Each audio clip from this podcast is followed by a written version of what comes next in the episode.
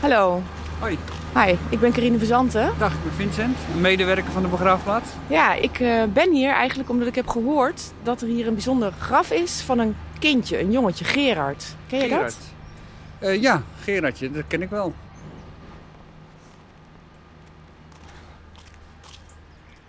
...3 november 1874, 19 april 1882. Dus die is 7, bijna 8 jaar.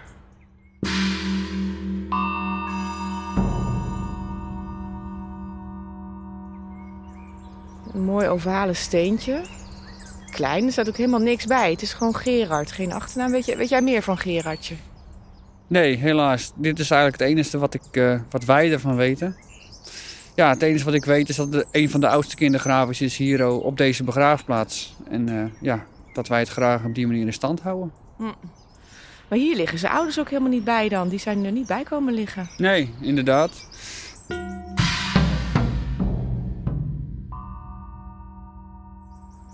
Hey, en er staat ook een hekje omheen. Waarom is dat? Dat hekje dat heeft Gerard gekregen. Oh ja, van jullie? Ja. Wij vonden het eigenlijk wel een mooie gedachte om Gerard een nieuw ledikant te geven. Dus ja, het is een bedje. Ja. Ja? Dus jullie zorgen goed voor Gerard hier? Ja, dat doen we wel ons best voor hem. Ja.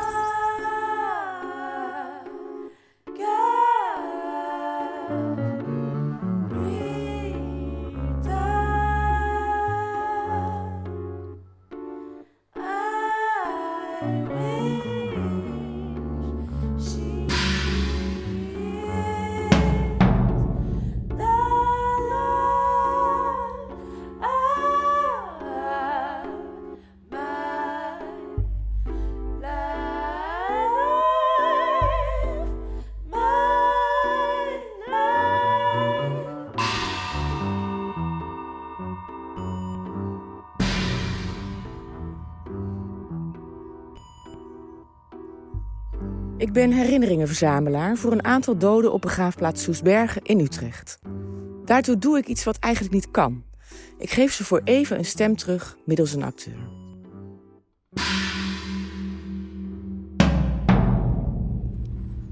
Dag Gerard. Hallo. Je zult wat denken, wat komt die hier doen? Ja, eigenlijk wel. Nou luister.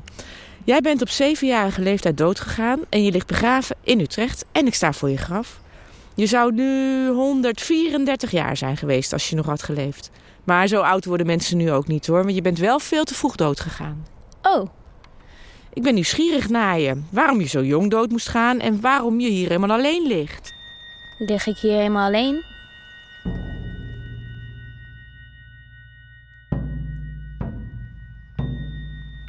Nou, je hebt wel allemaal mensen om je heen liggen die hier ook begraven zijn, maar er is niemand van je familie bij je komen liggen. En ik ga ze voor je zoeken. Mijn papa en mama? Ja. En ik heb ook 2 zusjes, Vincentia en Maria. Die ga ik ook zoeken. Waren het leuke zusjes? Ja hoor, maar wel heel klein en meisjes.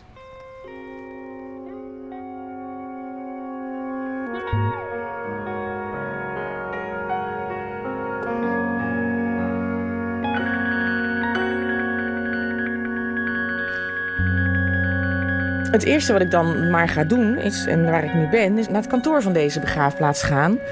Om eens te kijken of we in ieder geval de achternaam van Gerard kunnen achterhalen. En misschien dat er iets meer informatie over hem te vinden is, want het is een beetje weinig. En wie ben jij? Ik ben Tanja Medema, ik ben bedrijfsleider van de begraafplaats. Ja, want ik kom net van de begraafplaats vandaan en daar heb ik een heel mooi kindergrafje gezien. Een mooie ovale steen, een platte steen. En er staat op Gerard en er staat geen achternaam. Het is een jongetje wat op 7-jarige leeftijd in 1882 is overleden. Maar zou jij mij kunnen vertellen wat zijn achternaam is op zijn minst? Nou, dat moeten we even naar gaan zoeken, want dat weet ik natuurlijk niet zomaar. Is dat voor jou een belangrijk graf eigenlijk? Ja, op de een of andere manier heeft dat graf me wel geraakt. Omdat het, ja, inderdaad wat jij ook zegt, een beetje geheimzinnig is. Alleen die naam, geen achternaam. Alleen, ja, en dan zo'n jongetje. Dat je denkt, ja, wat zal hem overkomen zijn? En het is een heel mooi steentje ook. Dus ik ben blij dat hij er nog is. Nou, laten we eerst eens kijken wat zijn achternaam is. Ja. Nou, moet ik echt gaan zoeken, want ik heb geen idee. Nee. Ik ga heel even kijken welke kracht die ligt. Ja, dat is goed. Kom eraan. Nou, dan komen de plattegronden op tafel. Ja. Van de vakken. Vak 7. Ligt hij. Vak 794a. Ovaaltje met hekwerk. Daar zien wij in een mooi gekalligrafeerd handschrift G.J. Pijnacker Hordijk.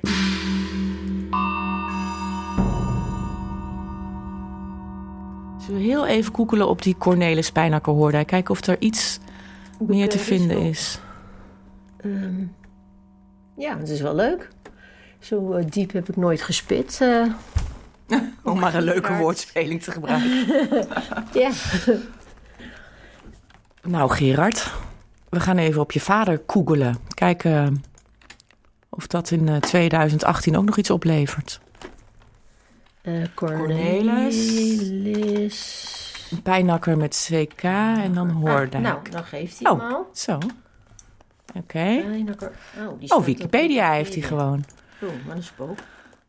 Oh, kijk nou, daar zie ik gewoon een plaatje van hem. Wat was het dan? Hij is in 1908 overleden, was een Nederlands jurist en staatsman. Hij promoveerde in Utrecht en werd in 1874, toen was Gerardje geboren, werd hij hoogleraar staatsrecht en Romeins recht in Amsterdam. En op 7 oktober 1881 hoogleraar oud-vaderlands recht. En hij was van 9 februari 1882 tot 22 april 1883 minister van Binnenlandse Zaken. Dus toen Gerard overleed, die is in april 1882 overleden, was zijn vader dus minister van Binnenlandse Zaken. Zo. Het is natuurlijk wel tragisch ook als zo'n belangrijke man, waarvan je dan denkt, nou, dat zal ook wel een kop op gezeten hebben of een ego hebben gehad. En dat zijn enige zoon sterft. Nou ja, je kunt natuurlijk van alles erbij verzinnen, van wat zou er gebeurd zijn. Was hij met zijn vader mee naar het werk en is hij uit de koets gevallen? Of is hij ziek geworden? Of Oké, nou, ik ga op pad. Dankjewel. Op pad, maar waarheen? Zouden er nog Pijnacker Hordijk zijn die mij meer over de familie kunnen vertellen? Ik heb eerst maar eens een aantal Pijnacker Hordijks gebeld. En die brachten mij uiteindelijk bij Adriaan Pijnacker Hordijk uit Groningen. Die een heel genogram over de familie heeft gemaakt. Zo weet ik nu dat de moeder van Gerard Theodora Esther Bijnkershoek van der Kooij heet. En ik weet ook dat Vincentia 3 dochters heeft gekregen en Maria geen kinderen heeft gekregen. Maar met dochters is de achternaam natuurlijk weg en vind ik geen directe afstammelingen. En toen? Toen kwam ik erachter dat er een portret van de vader van Gerard aanwezig is in de collectie van het Rijksmuseum in Amsterdam. Dat komt omdat zijn vader ook nog gouverneur-generaal in Nederlands-Indië is geweest. En die zijn allemaal geportretteerd. Ik heb gevraagd of ik dat portret mag zien. Want voor mijn gevoel kom ik dichter bij Gerard als ik op zijn minst zijn vader in zijn ogen mag kijken. En ik mag langskomen. Hoe fijn is dat?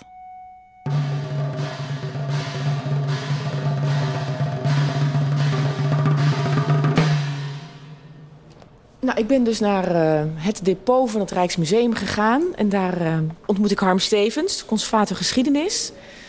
En hij kan me oog in oog laten staan met de vader van Gerard. Dag Harm, weet jij de vader van Gerard te vinden hier in het depot? Ja, die ga ik even opzoeken, want dat ga ik doen via onze catalogus. De titel van het schilderij zal zijn Cornelis Pijnacker Hordijk. Met CK, hè? Ja, met CK. Hordijk. En daar is die al. De standplaats is DL, dat staat voor Depot Lelystad, daar zijn we nu. AE 019L. En ik denk dat L wil zeggen links. Nou, jij kijkt natuurlijk vooral naar de schilder en het portret. Ik wil zo graag die man een keer in zijn ogen kijken, wat voor vader het was en, nou ja, en hoe dat... Dat wil ik ook best hoor. Ja? Dat vind ik ook interessant. Ja. Oké, nou laten we gaan zoeken.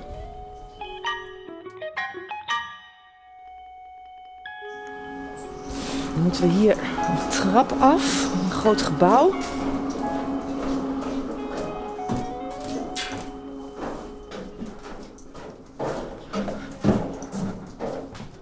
Oh, de oneven nummers die zijn dan hier. Ja, kijk, hier. Kijk, hij is er meteen. AE019. Ik heb net gezegd, de L staat waarschijnlijk voor links. Raad je aan die kant te staan, dan zie je hem verschijnen. Oké, spannend. Kijk, daar komt hij. Cornelis Pijnacker Hordijk. Het is een portret tot aan zijn knieën, inderdaad. Kun jij misschien even mij beschrijven wie je hier ziet?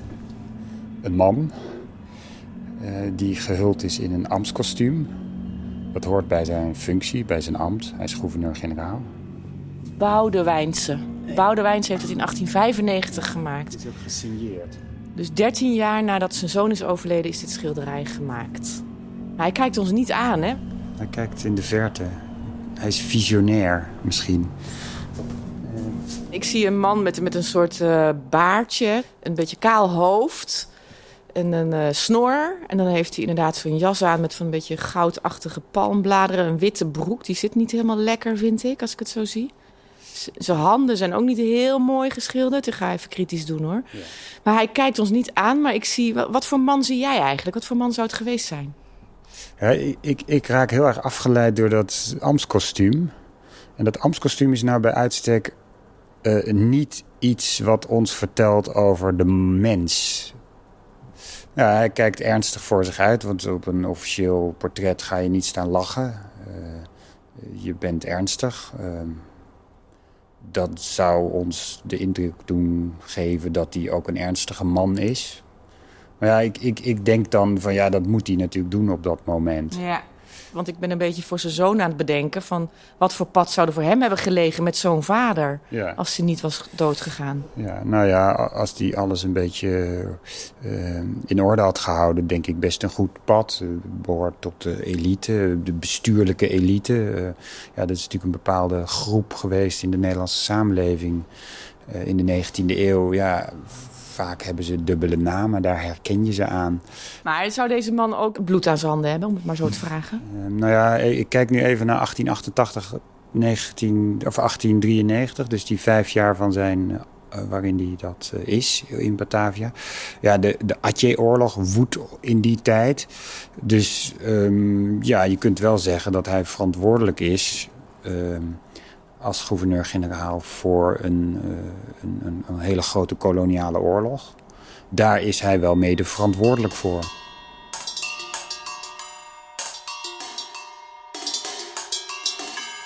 Ik zou zo graag eens gewoon dan in zijn hart en zijn hoofd willen kijken... of hij ook nog verdrietig was dat dit allemaal aan de hand was in zijn leven. Hè? Want ja. Hij heeft 1 dochter, heeft hij met een volle neef laten trouwen... Ook een Pijnacker Hordijk. En dan denk ik, zou die dan zo ijdel zijn geweest... dat hij zijn naam toch op die manier door wilde geven? Ja. Of was het gewoon binnen je eigen stand trouwen... en nou ja, oké, dan doen we het maar zo. Ja, ik heb wel het idee... de mindset van een 19e eeuw... dat waren wel ook bikkels. En zeker als man... je ging niet bij de pakken neerzitten. Dat werd niet van je gevraagd... Andersom, je moest stoïcijns zijn, denk ik. En ik kan me voorstellen dat hij ook die benoeming uiteindelijk om naar Indië te gaan... ja, dat deed je gewoon. En ja, nu ben ik aan het psychologiseren, maar ik kan me voorstellen... als je dus een trauma hebt van het verlies van je zoon... dat je dan ook het idee hebt van nou, daar verzet ik dan mijn... Hoe zeg je? Je bent in een hele andere omgeving en je gaat door. Ruimte voor verdriet en naar een psycholoog gaan, dat is allemaal van nu. Hè? Ja. Precies, je begint opnieuw, dat is niet zo. Want het past waarschijnlijk helemaal in zijn carrière. Ja. Hè? Dat heb je nodig. Een ambtelijke carrière maak je alleen maar door van de ene ambt naar het andere ambt omhoog te klimmen. Nou ja, wat ik nog wel interessant vond, maar dat is ook psychologiseren. We waren er allemaal niet bij. Maar toen Gerardje overleed, was hij minister van Binnenlandse Zaken in Nederland... Ja. 1882. Dat is hij maar heel kort geweest, want hij heeft precies een jaar na de dood van Gerard... heeft hij zich eervol laten ontslaan en is hij bijna 2 jaar ambteloos geweest. Waardoor ik dan denk, oh, zou die dan toch... Of... Een burn-out. Een burn-out. Nou ja, kijk, toen was hij 35 of zo. Nou, je zoon verloren en het ging niet helemaal lekker misschien als minister van Binnenlandse Zaken. En als jij zegt, zijn bikkels en die gaan door. Hij heeft toch 1,5 jaar zo'n beetje thuis gezeten. Ja. Nou ja, ik kan me wel voorstellen dat daar een samenhang is met de persoonlijke verlies van een kind. Oké. Ja? Dag Cornelis.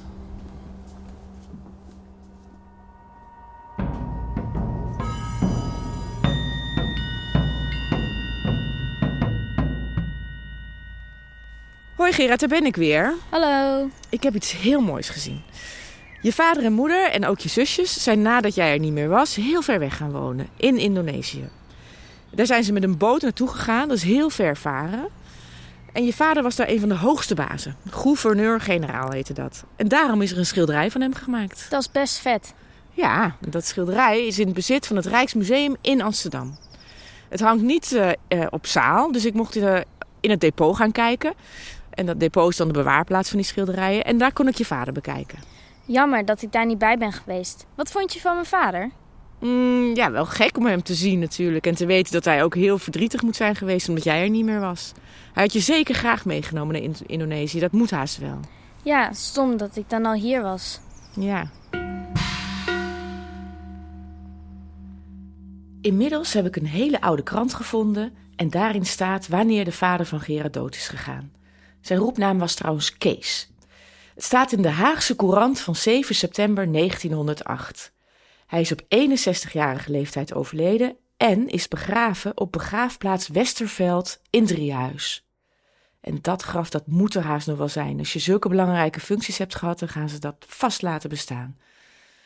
Dus ik heb gebeld met de begraafplaats, maar het enige is dat er nog een rechthebbende van het graf schijnt te zijn. En ik mag pas opnames maken als er toestemming is. En ik denk dan, zo'n rechthebbende die zal toch helemaal niet meer bestaan? Maar goed, ik moest wachten tot ik het verlossende telefoontje kreeg en ik naar Driehuis mocht.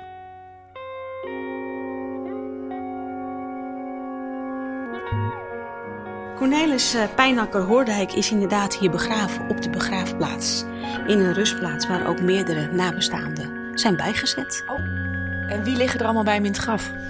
Ik denk dat dat zijn vrouw is, Theodora Pijnacker van Hordijk van Bijnkershoek van der Kooij. Zo, ja, dat is ze. Maar dan heb je dus een dubbele naam, dan heb je een 4-dubbele achternaam als je dan gaat trouwen. Dat is zijn vrouw inderdaad, Theodora. En daar is ook een Willem Pijnacker Hordijk. En daar ligt ook nog een mevrouw Maria Imam Pijnacker Hordijk. En een mevrouw Vincentia Pijnacker Hordijk. Ah, nou, dan hoor ik 2 bekende namen, Maria en Vincentia. Dat zijn de zusjes van Gerard. Oké. Okay. Dus zijn papa en zijn mama en zijn 2 zusjes liggen hier in dit graf begraven. Nou moet ik ook zeggen dat ik niet zomaar hier mocht komen. Ik mocht ook niet zomaar met u over dit graf praten. Want we moesten contact hebben met de rechthebbende van het graf. Ik denk, nou, die gaan we niet vinden. Maar wat blijkt? Je hebt wel iemand gevonden die nog steeds zich betrokken voelt bij dit graf. Wie is dat? Dat is mevrouw Dubois van Waveren. Zij is ook inderdaad familie van Gerard. En zij kan u ook wat meer vertellen over Gerard. Is dat zo? Ja, ze heeft hem toch niet gekend? Nee, maar ze heeft nog wel een portret, heeft zij gezegd. Van Gerard? Ja, echt waar. Een fotootje, ja. Oh.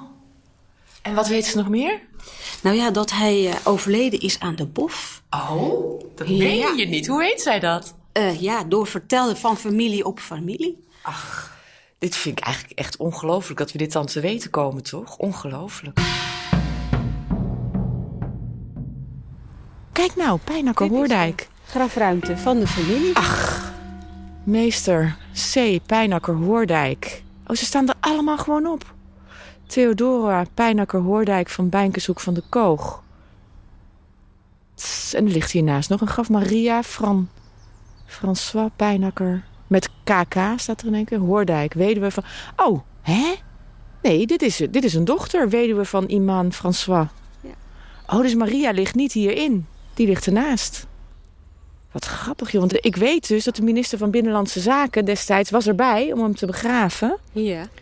Dus ik dacht van, nou, ik vind hier een prachtig en praal graf. Maar het is best een heel sober graf, hè? Ja, het komt natuurlijk uit 1908. Dus ja, dit was toen wat mensen deden.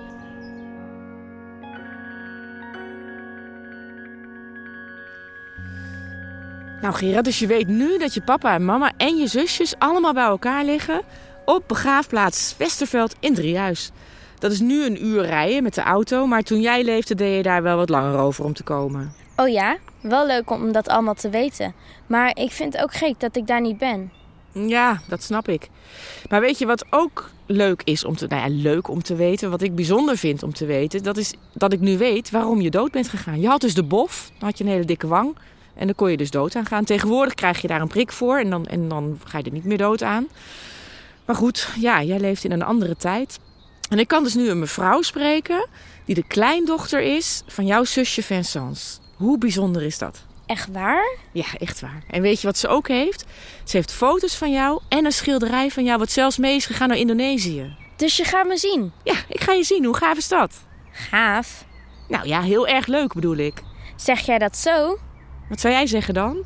Helemaal de bom. Helemaal de bom. Nou, ga nu maar. Tot snel. Oké, tot snel.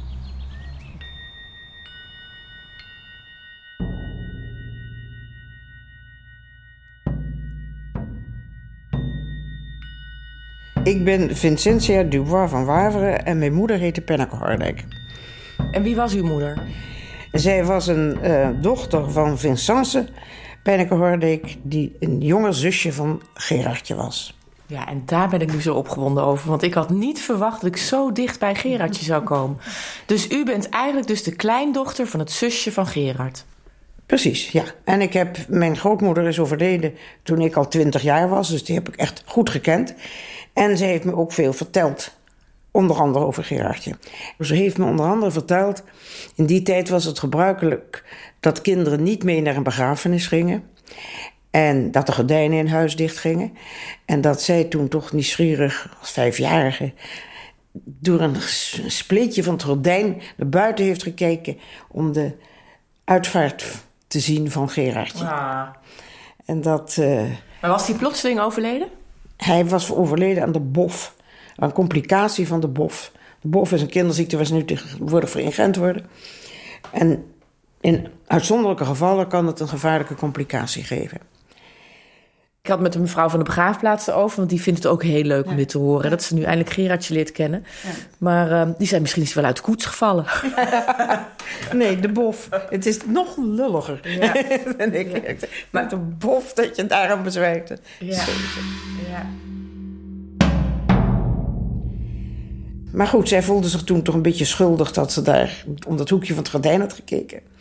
Maar waar ze zich nog altijd, zelfs op oudere leeftijd, toch nog schuldig over voelde, was dat ze in dat tijd dan 's nachts wakker werd en haar moeder riep en zei: Gerardje huilt zo.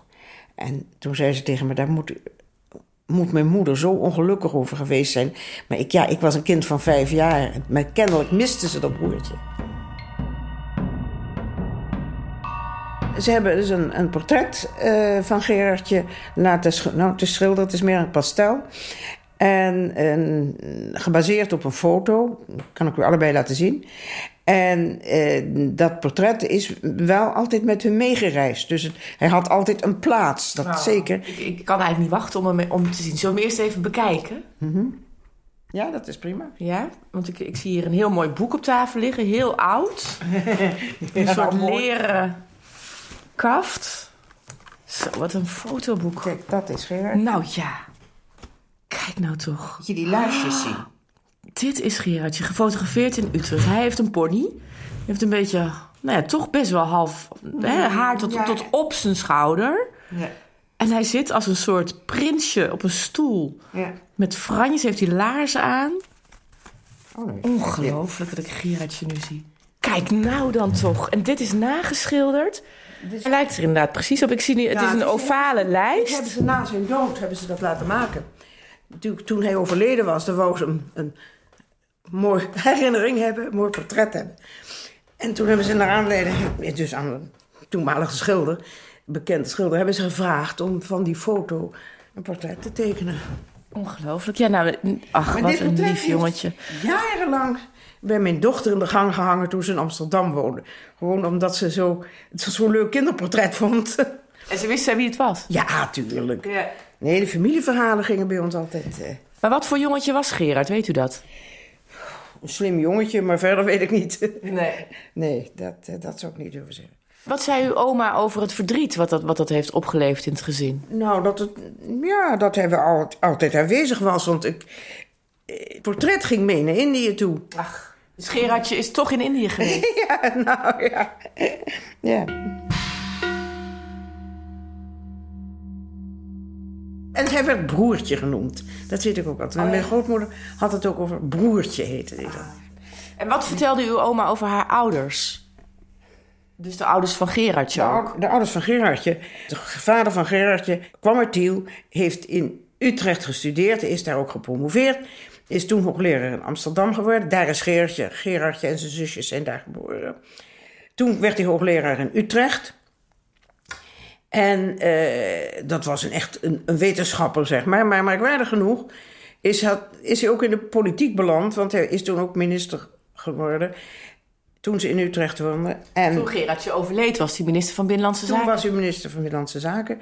En daarna is hij commissaris van de Koning in Assen geworden. En daarna naar Nederlands-Indië, laat ik het goed zeggen. Nederlands-Indië als gouverneur-generaal. Daarna in Den Haag, zoals dat toch gebruikt was. Toen zat hij in de Eerste Kamer, meen ik. En, maar goed, dus die oudste dochter, mijn grootmoeder, die trouwde met een neef die gemeentesecretaris in Haarlem werd. En zo kwam de familie naar Haarlem toe. En toen zij dus inderdaad haar ouders, dus de ex-GG en zijn vrouw, zijn ook naar Haarlem verhuisd. En hebben hier in het Kenopark gewoond. Toen is dus de vader van Gerard helaas op jonge leeftijd overleden aan een blinde darmontsteking. Oh. En toen bleef dus die oma, en dat was een heel bijzonder iemand, waar die dus ook een heel goed... Ja, mijn moeder, dat was de oma van mijn moeder. Yeah. En mijn moeder vertelde altijd, en die werd Granny genoemd. Er was één ding waar ze dus echt boos over was. Dat toen Gerardje overleden was, toen was het natuurlijk gebruikelijk dat je in de rouw ging. Hè? Alleen zwarte kleren droeg. En toen moest ze, en ik denk dat dat was omdat de man toen minister werd of was, moest ze op audiëntie bij Koningin Emma. En dan mocht ze niet in de rouwkleren komen. Dat was verboden. En dat heeft mijn overgrootmoeder ontzettend kwalijk genomen. Oh, echt? Ze mocht daar niet. Ze zei dus, ik heb mijn kind verloren. Ik ben in de rouw. En dat mocht niet. Ach.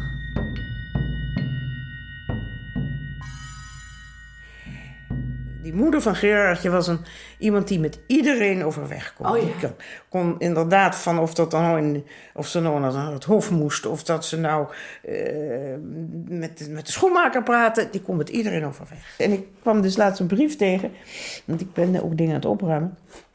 En dat is een brief die zij dus, de moeder van Gerardje, schrijft. Oh.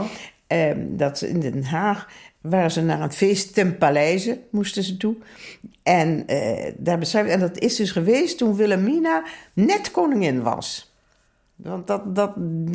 Want ze vertelt dan, schrijft ze aan haar dochter, dus aan mijn grootmoeder, hoe dat daar geweest is. En aan het eind zegt ze, nou, dat hebben we er maar weer op zitten voor een jaar. Ik bedoel, het was niet aan haar besteed in die zin. En dan beschrijft ze dat de jonge koningin, ja, zag er schattig uit. Ze had hetzelfde kleren aan als bij de kroning. Dat zou je ook niet denken. Ja, en dus er werd dan, denk ik, dat hier jonge dames gepresenteerd werden. Zo, dat we mochten daar gaan dansen. Maar ze vond dat Wilhelmina niet erg goed kon dansen. En dat was niet... Stond dat erin, ja? Ja, niet echt goed kon dansen.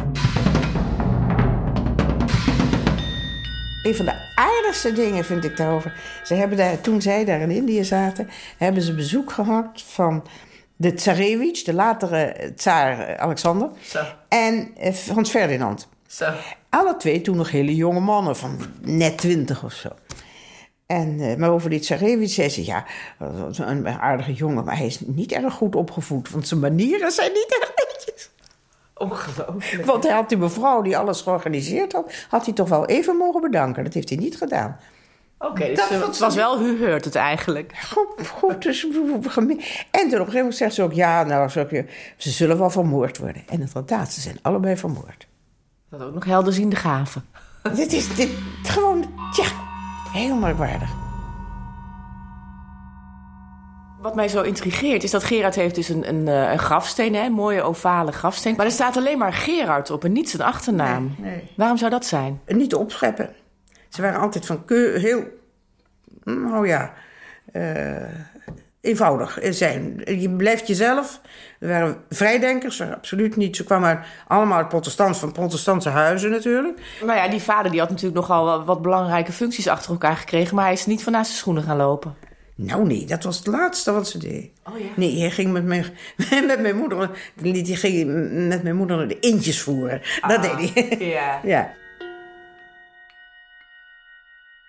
Want Gerard is natuurlijk nooit verplaatst, hè? Zijn graf naar het familiegraf. Want die ligt natuurlijk best alleen in Utrecht. Ja, maar het familiegraf, dat kwam natuurlijk pas toen zijn vader overleed. Dat was 1908. Dat is toch wel een tijd later.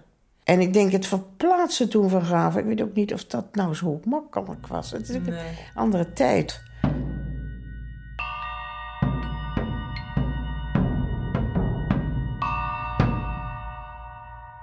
Gouverneur-generaal worden was ook wel wat in die tijd, toch? Ja, en daar hadden ze ook veel aanmerkingen op en zo. Ze waren niet echt enthousiast over de... Nee. Hij heeft toen ook... Ik weet niet, hij heeft ook zijn ontslag aangevraagd op een gegeven ogenblik. Okay. En hij was dus erg voor onderwijs. En hij was erg tegen Van Heuts. En niet tegen dat militaire ingrijpen in Atjeh en zo. Daar was hij erg tegen. Wat voor vrouw was zij, uw oma, het zusje van Gerard?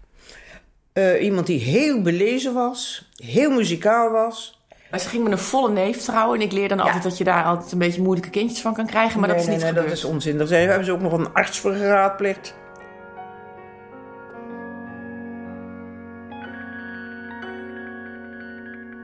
Er zou een grote toekomst voor Gerard hebben weggelegen, denk ik, of niet? Wat je groot noemt. Ik denk dat het er vooral om ging dat het wetenschappelijk moest zijn. Want de GG was vooral iemand, hij heeft ook heel veel... Hij was hoogleraar vaderlands recht. En hij heeft heel veel geschreven, in het Latijn ook dikwijls. Dus ik denk dat ze voor hem... er eigenlijk vanuit gingen dat hij jurist zou worden en iets wetenschappelijks zou doen. Ik denk dat ze dat in het hoofd hadden. Maar niet een bestuurlijke functie? Nee. Want hij is eigenlijk ingerold, maar ik vond hij dat helemaal niet zo leuk. Dat proef ik een beetje. Nee, niet echt. Hij had daar veel aanmerkingen op. Hij heeft heel lang gestudeerd in Utrecht. En het verhaal ging dan dat hij, toen hij dus per slot dan afstudeerde... dat de hoogleraar achter de tafel zei... meneer Pijnacker Hordijk, we hopen u spoedig aan deze kant van de tafel te ontmoeten. En ik geloof dat hij een half jaar later hoogleraar was. Zo. Maar hij heeft heel lang gestudeerd en hij zei altijd... je moet lang studeren, want dat is de periode in je leven... dat je je levenswijsheid opdoet. Nou, dat moeten ze nu eens zeggen met het huidige onderwijs. Waar je alles erdoor gejaagd wordt.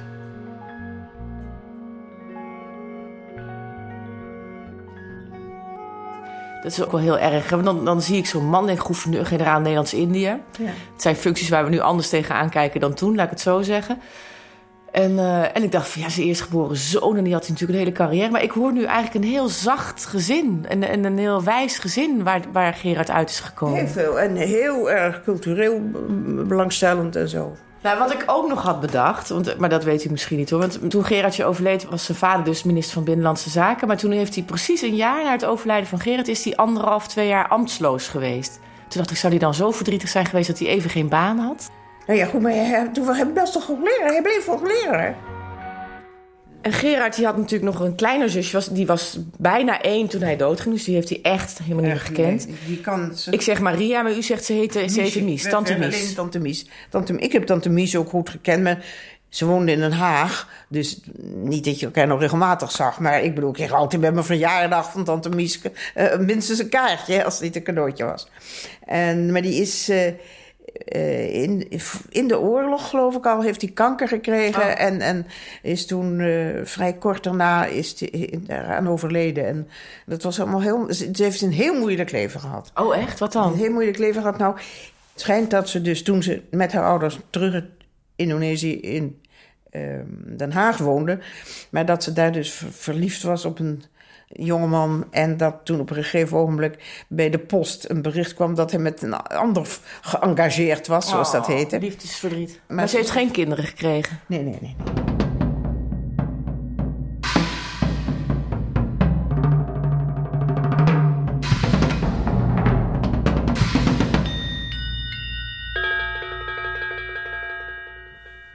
Gerard, jongen, wat zag jij er bijzonder uit? En wat een lieve, leuke ouders had jij. En wat hebben ze je gemist?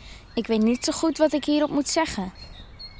Nou, je hoeft ook niks te zeggen. Ik vind het gewoon heel fijn voor je dat ik je verhaal nu weet. En dat je niet alleen bent achtergelaten. Je ouders waren heel verdrietig dat jij er niet meer was. Maar het is ook niet heel gek dat jij hier ligt en zij daar... omdat ze daar nu eenmaal in de buurt woonden. Maar ze hebben je nooit vergeten. Dat is fijn. Nou, bedankt, hè. Kom je dan nog wel eens een keertje bij me terug?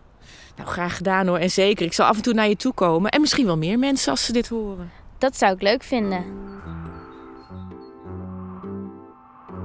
Eenvoud is kenmerk van het ware. The Dead Society is een productie van Carine van Santen... in samenwerking met Stichting Een Heel Klein Dorpje. En is mede mogelijk gemaakt door de provincie Utrecht... de gemeente Utrecht, KF Heinfonds en Stichting Elise Mathilde Fonds. Idee en uitvoering Carine van Santen. Advies storytelling Wouter Eisinga.